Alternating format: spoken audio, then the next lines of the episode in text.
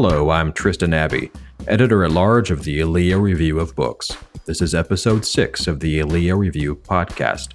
My guest today is Dr. Lara Alcock of the Mathematics Education Center at Loughborough University.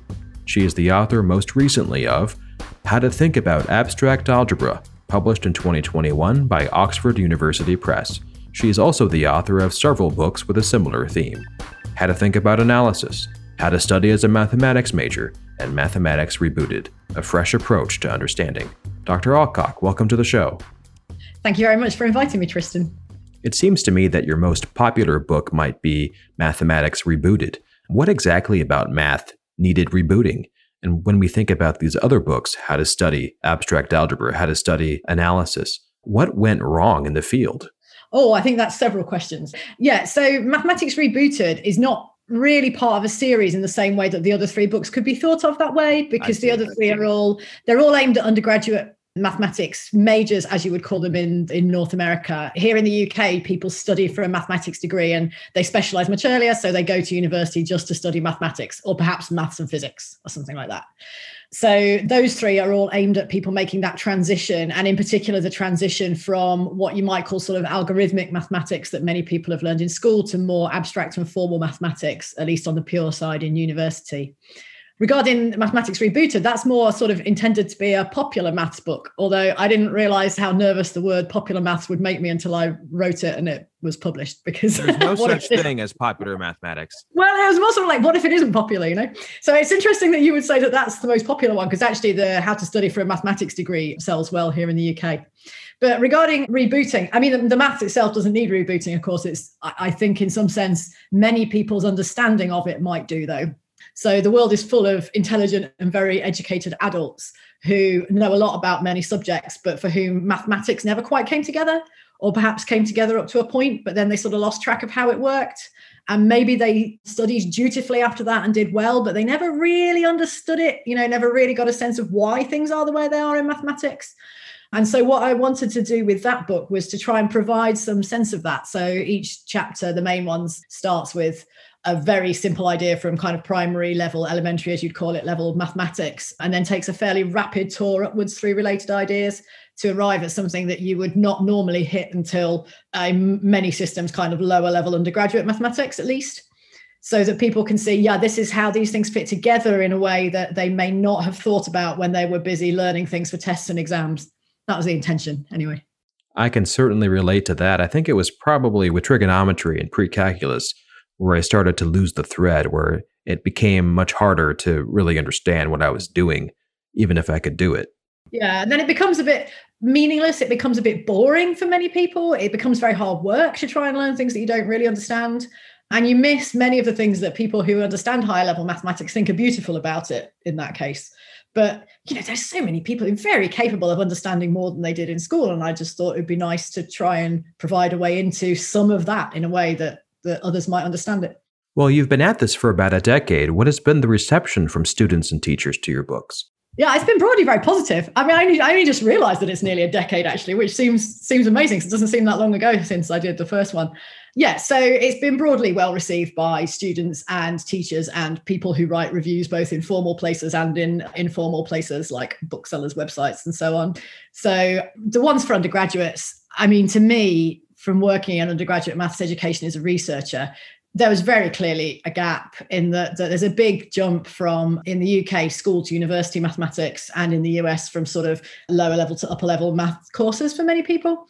And that even the books that try to bridge that gap often don't manage it because they're written by very experienced mathematicians in a way that is just a bit unreadable or very hard work to read because it's very dense and very concentrated in concepts to undergraduates or to new undergraduates or people making that transition. So I wanted to provide something that took account of the research and did a lot of the psychological side of it as well, explaining, look, you probably think about this this way. You're going to need to change your thinking in order to get a better grip on what definitions, theorems, and proofs mean and how they work in this type of mathematics. And that this is perfectly explainable to intelligent people at this level. It's just that people don't think to say it. So that was sort of the intention. And I think that's been broadly borne out as something that people do value. I mean, not universally, right? So these kinds of things, you're never going to hit, they're, they're in some sense self help books. And there are always going to be people who just manage that transition perfectly well for whatever reason. They're either super bright or they've had some good teaching early on that's alerted them to these things early on. And, and occasionally somebody writes something that says, oh, this is stupid. Nobody needs this.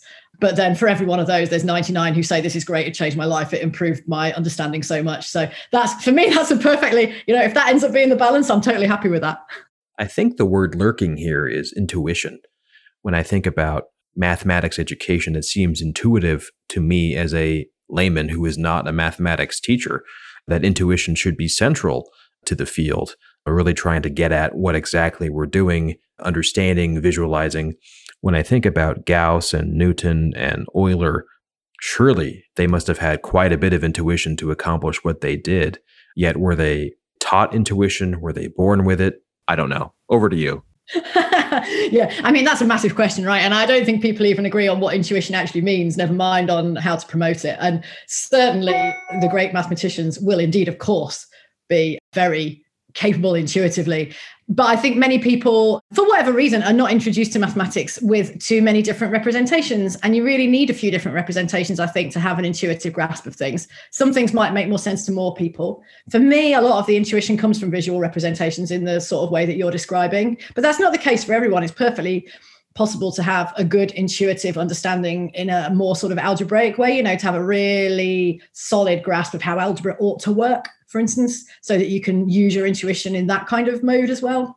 And as I say, I think just a lot of people, because because of the way maths is taught in school and because people are children and they don't pay attention all the time and they don't they miss things i think it's very easy to miss that sense of uh, different ways you might think about things that might give you more power than learning to follow an algorithm only for instance and that might be less mix upable because they have more personal meaning to you so I don't think it's been lost, but I think that for many people, large chunks of it are not as well developed as they could be.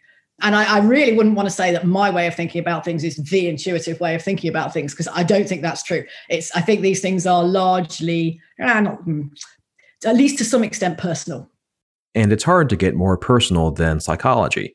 You take the latest findings from psychological research and incorporate them into your work.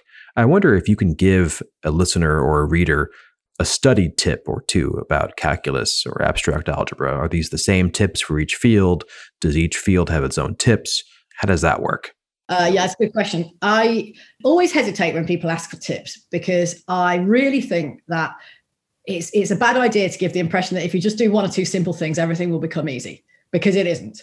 Undergraduate mathematics isn't easy. If if it was easy, everyone would be a math major and go off to you know a very lucrative career on the back of that it's, it's not easy and there's nothing i can do or say that's going to make it easy. So i don't want to give that impression right but I do think that there's a lot that we know from psychology. There's sort of two sides to it for me. One is understanding what the game is. So understanding what does it mean to have a formal theory of mathematics? What is a definition? Why do you need to pay attention to them so closely? What are theorems? What do they do for us? What are proofs? What do they do for us? So that when people start presenting these things to you, you have a good sense of how you should be reading it. So you're not just expecting everything to be another procedure to learn.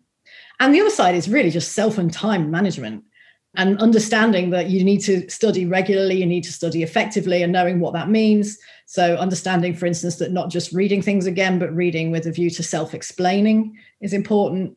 Things like making sure you don't go down a rabbit hole of losing tons of time trying to do something that you're not really succeeding at. It would be much better simply to make a note of it and go and ask somebody who's more experienced than you are, perhaps.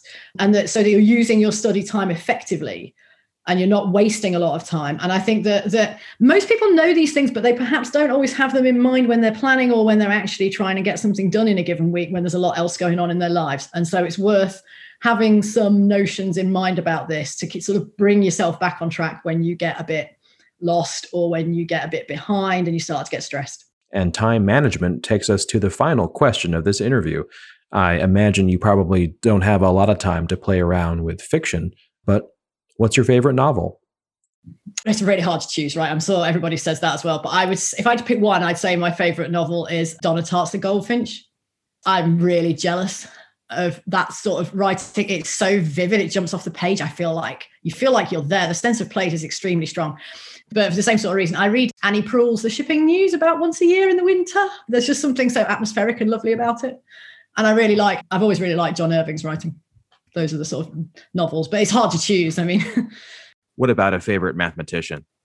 Yeah, I'm not sure. That's a good question. I feel like I should have one, and I'm not sure I do.